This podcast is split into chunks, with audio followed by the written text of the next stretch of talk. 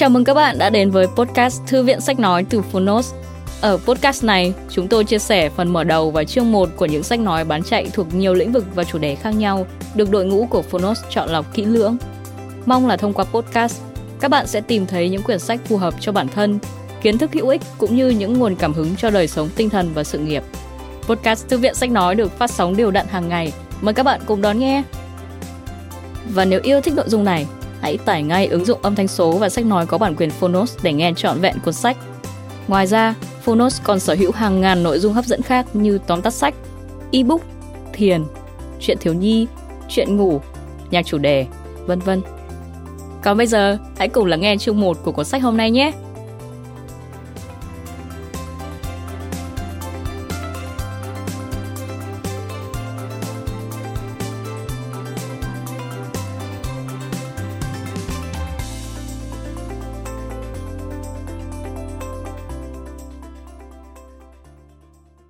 Bạn đang nghe từ Phonos.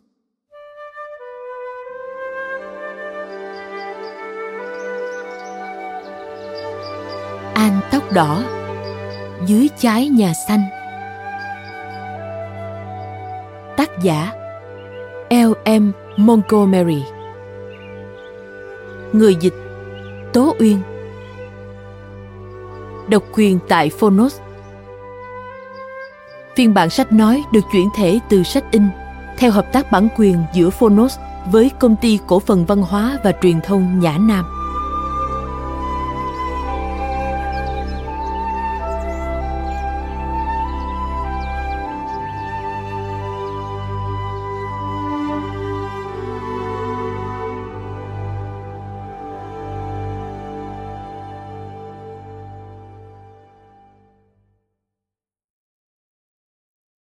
Tưởng nhớ cha mẹ tôi. Chương 1 Bà Rachel bất ngờ Bà Rachel sống ngay tại nơi con đường chính Avely dốc xuống một thung lũng nhỏ bé, được viền quanh bởi cây dương tía và hoa khuyên tai. Róc rách chảy qua là một dòng suối bắt nguồn từ vùng rừng thưa trên khu đất cũ của nhà Cuthbert. Ở phía thượng nguồn, con suối này nổi tiếng ngoằn ngoèo, chảy xiết với rất nhiều thác hồ ẩn khuất dọc đường. Nhưng ngay khi đổ vào thung lũng nhà Lind, nó lại thành một dòng chảy nhỏ hiền hòa. Bởi ngay cả suối cũng không thể chảy qua cửa nhà bà Rachel Lind mà không chỉnh chu đúng mực. Có thể dễ dàng bắt gặp hình ảnh bà Rachel ngồi bên cửa sổ, đôi mắt sắc sảo, quan sát mọi thứ đi ngang, từ dòng suối và đám trẻ cho đến những thứ khác và nếu phát hiện được bất cứ thứ gì lạ thường hay không hợp chỗ, bà sẽ chỉ dừng tra hỏi khi tìm được câu trả lời thỏa đáng cho tất tần tật mớ vì sao, thế nào rất nhiều người, cả ở trong lẫn ngoài vùng Avonlea có thể phải bê trễ việc nhà nếu muốn lo chuyện thiên hạ. Nhưng bà Rachel Lynn là một trong những sinh vật giỏi giang có khả năng thu xếp ổn thỏa cả chuyện của mình và chuyện người khác. Bà là một người nội trợ mẫu mực. Công việc của bà lúc nào cũng được hoàn thành gọn ghẽ. Bà điều hành tổ may theo, tham gia quản lý trường học chủ nhật và là thành viên cốt cán của hội từ thiện và truyền giáo nhà thờ.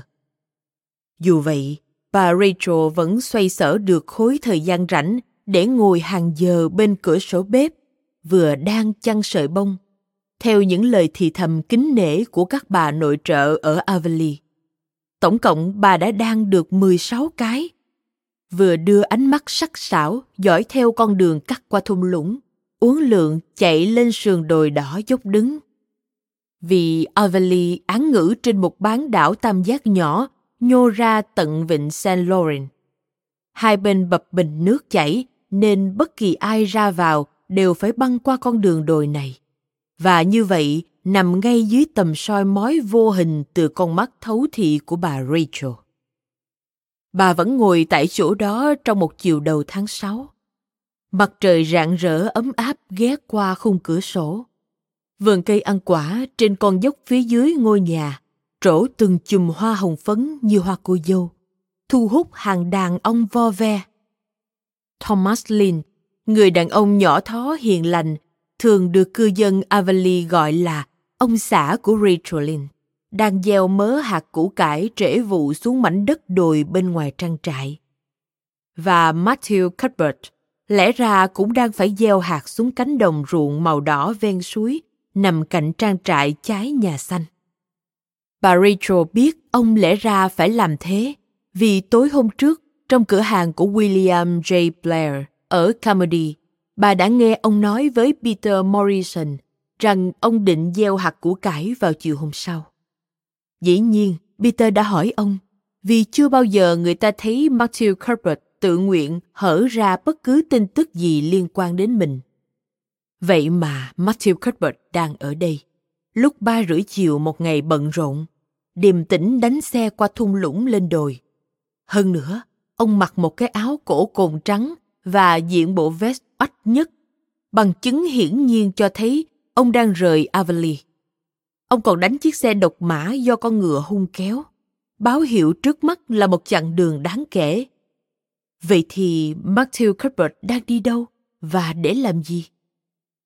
Nếu là bất kỳ người nào khác trong Avonlea, bà Rachel sau khi khéo léo gắn kết các chi tiết đã có thể đưa ra một giả thuyết hợp lý cho cả hai câu hỏi. Nhưng Matthew lại hiếm khi ra khỏi nhà. Đến nỗi nếu ông đã đi thì ắt hẳn là vì có chuyện gì cần kiếp và bất thường lắm. Ông là người nhút nhát nhất trần đời, không thích đi với người lạ và cũng chẳng muốn tới bất cứ chỗ nào có nguy cơ phải nói chuyện. Ông Matthew diện áo cổ cồn trắng và đánh xe độc mã. Quả là sự kiện hiếm có. Dù tư lự hết mức, bà Rachel vẫn chẳng suy ra được gì và niềm vui buổi chiều của bà thế là đi tông. Cuối cùng, người phụ nữ đáng kính kết luận. Sau bữa trà, mình phải sang trái nhà xanh thăm dò Marilla xem hắn ta đi đâu và vì sao.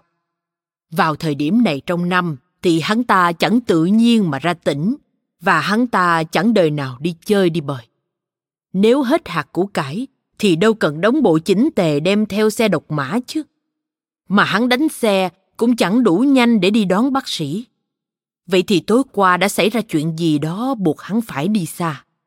Mình sẽ giải câu đố này. Vậy đấy. Và mình sẽ chẳng thể nào tìm được một phút thư thái nếu như chưa biết được hôm nay Matthew Cuthbert rời Avonlea làm gì. Thế là sau bữa trà, bà Rachel khởi hành. Bà không phải đi đâu xa. Ngôi nhà lớn phủ dây leo khuất bóng sau vườn cây ăn trái, nơi cư ngụ của gia đình Cuthbert chỉ cách con đường chạy qua thung lũng Lin chưa đến một phần tư dặm. Dĩ nhiên, con đường mòn chạy dài khiến khoảng cách xa hơn rất nhiều. Cha Matthew Cuthbert cũng lặng lẽ và rụt rè như cậu con trai. Khi tìm nơi định cư đã cố hết sức tránh xa bạn bè hàng xóm, miễn là còn chưa phải vào hẳn trong rừng. Trái nhà xanh được dựng ở rìa xa nhất của mảnh đất ông khai phá được, và nó vẫn ở đó cho đến ngày nay. Hầu như không thể nhìn thấy được nếu đứng trên con đường cái, mà thường tất cả căn nhà Avonlea khác đều muốn kéo lại gần. Bà Rachelin không thể gọi cuộc sống ở một nơi như thế này là sống được. Chỉ là ở thôi, chỉ thế thôi. Bà nói khi rảo bước theo con đường lúng sâu cỏ mọc rậm rạp với hai hàng hồng dại chạy dọc. Sống ẩn dật ở đây Chẳng trách Matthew và Marilla đều có phần kiệt quặc. Cây cối không phải bạn đồng hành tốt, tuy nhiên có trời mới biết. Có khi với họ thế là đủ rồi. Mình thích ngắm người qua lại hơn. Dĩ nhiên, họ có vẻ hài lòng, nhưng mình đoán là do họ thích ứng với hoàn cảnh thôi. Cơ thể có thể thích ứng với mọi thứ, kể cả việc bị treo lên Người Ireland chẳng nói thế là gì. Vừa thẫn thơ suy nghĩ, bà Rachel vừa bước ra khỏi con đường nhỏ dẫn vào sân sau của trái nhà xanh. Khoảng sân xanh um và gọn gàng. Bên này các cây liễu cổ thụ rủ bóng, bên kia là hàng dương được cắt tỉa cẩn thận. Không có đến một nhánh cây gãy hay viên đá nào. Nếu có, chúng quyết không thoát khỏi cặp mắt của bà Rachel. Bà dám chắc Marilla Cuthbert quét cái sân này thường xuyên như quét nhà. Ai lỡ làm rớt thức ăn trên đó, hẳn cũng có thể lượm lên ăn mà không lo tiêu thụ vượt quá lượng chất bẩn thực phẩm tiêu chuẩn. Bà Rachel khẽ gõ cửa bếp và bước vào khi được mời. Bếp ở trái nhà xanh là một gian phòng vui mắt, hay có lẽ sẽ vui mắt nếu nó không sạch như ly như lau, cứ như một phòng khách chưa từng dùng tới. Cửa sổ trổ theo hướng đông và tây. Phía tây nhìn ra khoảng sân sau tràn ngập ánh nắng tháng sáu ngọt ngào.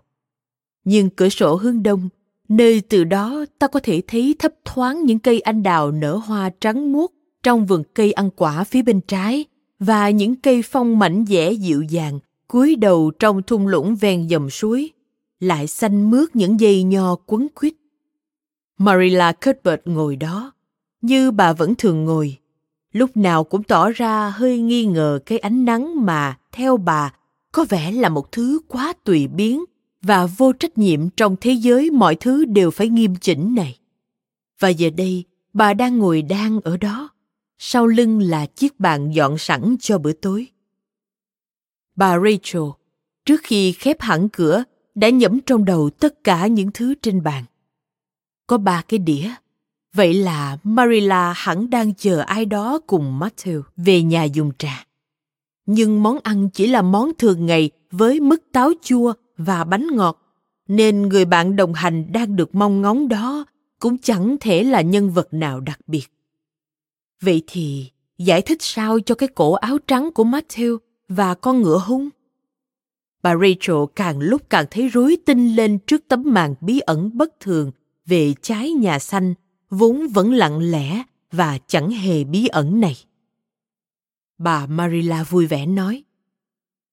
Chào chị Rachel, buổi tối đẹp trời nhỉ? Chị ngồi xuống đi nào. Mọi người vẫn khỏe cả chứ? Mối quan hệ có thể được gọi là tình bạn nếu chẳng còn biết dùng cái tên nào khác. Đã tồn tại và vẫn luôn tồn tại giữa bà Marilla Cuthbert và bà Rachel. Mặc cho, hoặc có lẽ là do sự khác biệt giữa họ.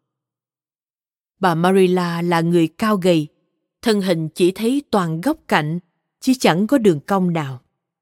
Mái tóc đen loáng thoáng sợi bạc luôn được bới thành một búi nhỏ gọn sau gáy với hai chiếc kẹp bằng dây thép xuyên thẳng qua. Bà có vẻ, mà cũng thực sự là mẫu phụ nữ cứng nhắc, chưa từng trải, nhưng có vẻ gì đó ẩn giấu sau khóe miệng. Nếu nhích thêm tí nữa, có thể sẽ là dấu hiệu của khiếu hài hước tiềm ẩn. Bà Rachel đáp. Mọi người khỏe cả, nhưng hồi chiều nhắc thấy Matthew đi, tôi cứ e dè là cô không ổn. Tôi tưởng ông ấy đi mời bác sĩ. Bà Marilla khẽ nhoẻn cười vẻ thông cảm. Thật ra bà đang chờ bà Rachel đến. Bà biết việc ông Matthew xuất hành bất ngờ như thế dĩ nhiên sẽ kích thích tính hiếu kỳ của bà bạn hàng xóm. Bà nói, Ồ không, tôi vẫn khỏe, mặc dù hôm qua có hơi nhức đầu. Matthew phải đi Rye River. Chúng tôi định đón một bé trai từ trại trẻ mồ côi ở Nova Scotia và cậu bé sẽ xuống tàu hỏa tối nay. Bà Marilla có nói ông Matthew đến Rye River để thăm một chú kangaroo nước Úc, chắc cũng chẳng thể nào làm bà Rachel sững sờ hơn thế này. Bà đứng chết trân đến tận 5 giây. Chẳng có vẻ gì là bà Marilla đang nói đùa, nhưng bà Rachel thà tin thế còn hơn. Cuối cùng bà cũng nặng ra được một câu hỏi. Cô nói thật hả, Marilla? Vâng, dĩ nhiên. Bà Marilla trả lời. Cứ như đón các cậu nhóc từ những trại mồ côi ở Nova Scotia về, chẳng phải tin tức không tưởng động trời gì, mà chỉ là một phần công việc thường lệ mùa xuân trong bất kỳ nông trại bình thường nào trên đất Avali này vậy. Bà Rachel cảm thấy đau đầu dữ dội. Những dấu cảm thán nhảy múa trong tâm trí bà. Một cậu bé Marilla và Matthew Cuthbert, chứ không phải ai khác, nhận nuôi một cậu bé từ trại mồ côi. Ôi chúa ơi, thế giới này chắc lộn tuần phèo hết cả rồi.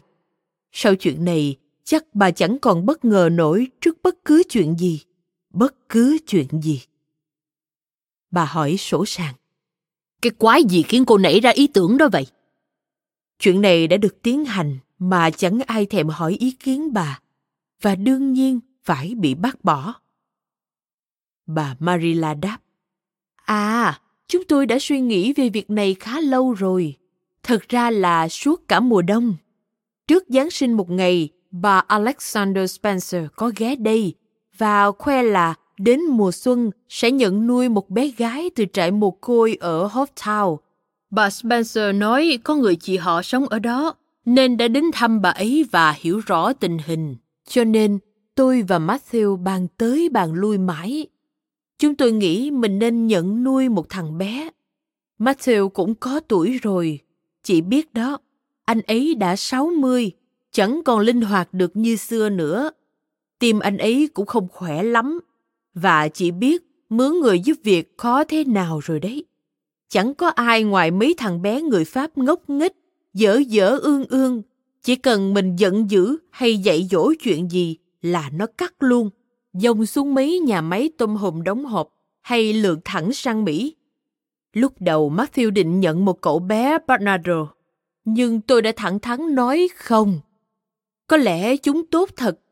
Em không nói là không, nhưng em không muốn trẻ con vô gia cư từ London. Tôi đã bảo anh ấy thế. Ít nhất cũng phải là một đứa bé bản địa. Dĩ nhiên, cho dù nhận đứa nào thì anh em mình cũng vẫn sẽ phải mạo hiểm. Nhưng em sẽ thấy thanh thản và ngủ ngon hơn nếu chúng ta nhận một bé người Canada. Vậy là cuối cùng, chúng tôi quyết định nhờ bà Spencer chọn dùm một đứa khi bà ấy đón bé gái của mình. Biết là cuối tuần rồi bà ấy sẽ đi, nên chúng tôi nhờ người nhà của Richard Spencer ở Comedy nhắn bà ấy giúp chúng tôi nhận nuôi một bé trai lanh lợi, dễ mến, khoảng 10-11 tuổi. Chúng tôi nghĩ tuổi đó là tốt nhất, đủ lớn để phụ giúp chút ít việc nhà và đủ nhỏ để có thể uống nắng đúng đắn. Chúng tôi sẽ cho nó một mái ấm và học hành đầy đủ Hôm nay Matthew và tôi vừa nhận được điện tín của bà Alexander Spencer, người đưa thư mang từ trạm tới, bảo rằng họ sẽ tới trên chuyến tàu năm rưỡi tối. Vì vậy, Matthew đã tới Bright River để đón thằng bé. Bà Spencer sẽ cho nó xuống ở đó.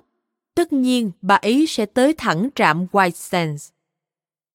Bà Rachel luôn tự hào lúc nào cũng có cách nói lên suy nghĩ của mình. Giờ đây bà đang chuẩn bị thực hiện điều đó. Sau khi đã điều chỉnh đầu óc của mình để tiếp nhận những thông tin đáng ngạc nhiên này. Được rồi, Marila, tôi sẽ nói thẳng là tôi nghĩ cô đang làm một việc cực kỳ ngốc nghếch. Một việc mạo hiểm, vậy đó. Cô không biết cô đang dính vào chuyện gì đâu. Cô mang một đứa trẻ lạ hoắc vào nhà mình, vào gia đình mình, mà cô thì lại chẳng biết tí gì về nó không biết tính tình nó ra sao, cha mẹ nó như thế nào, hoặc giả nó sẽ trở thành người thế nào. Sao chứ? Mới tuần trước thôi nha, tôi đọc trên báo thấy có một đôi vợ chồng sống ở mạng Tây của đảo nhận nuôi một thằng bé từ trại trẻ mồ côi và nó đã thiêu trụi cả căn nhà trong một đêm. Cố ý nha. Marilla, còn họ suýt bị nướng chín trên giường. Tôi còn biết một trường hợp khác, thằng bé con nuôi cứ suốt ngày hút trứng họ không sao kéo nó ra khỏi cái trò đó được. Nếu cô xin tôi lời khuyên về vấn đề này, mà cô đâu có làm vậy. Marilla, tôi hẳn đã bảo cô, vì Chúa, đừng có nghĩ đến những việc như thế. Vậy đó. Những lời khuyên can này chẳng làm bà Marilla giận dữ hay lo lắng. Bà vẫn đều tay đan. Tôi không phủ nhận rằng chị nói cũng có phần đúng, Rachel ạ. À.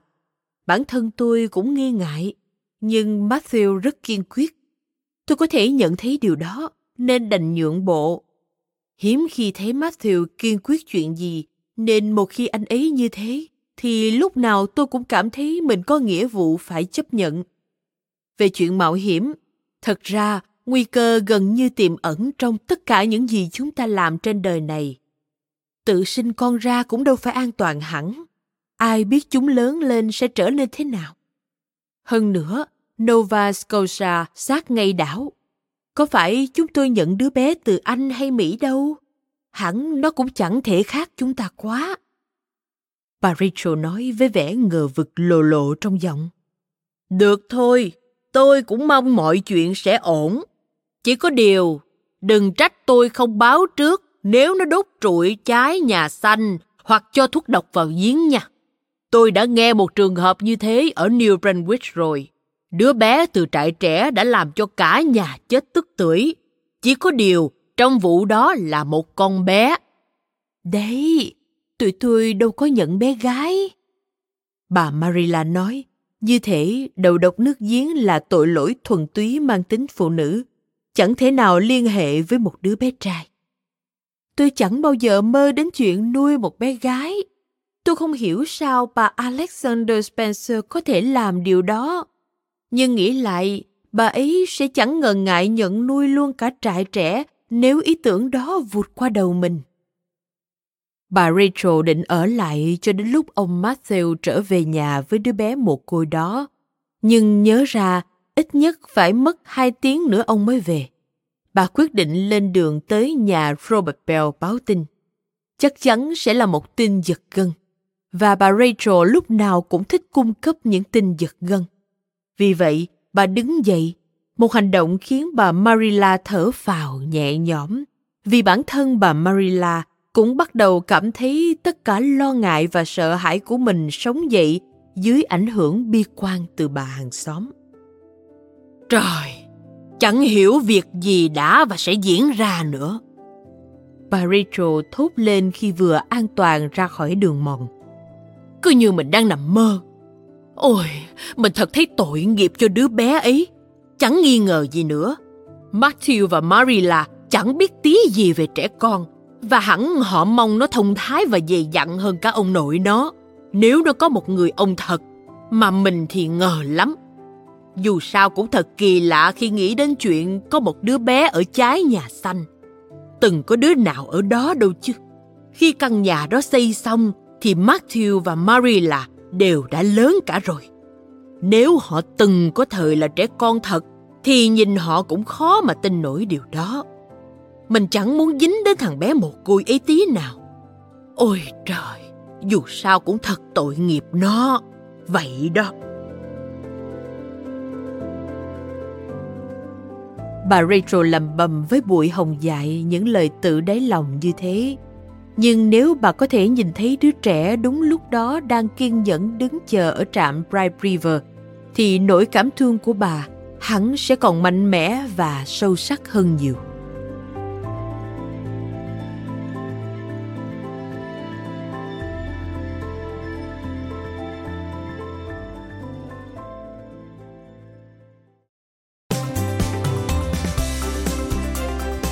Cảm ơn các bạn vì đã lắng nghe podcast Thư viện Sách Nói. Podcast này được sản xuất bởi Phonos, ứng dụng âm thanh số và sách nói có bản quyền dành cho người Việt. Hẹn gặp lại các bạn ở những tập tiếp theo.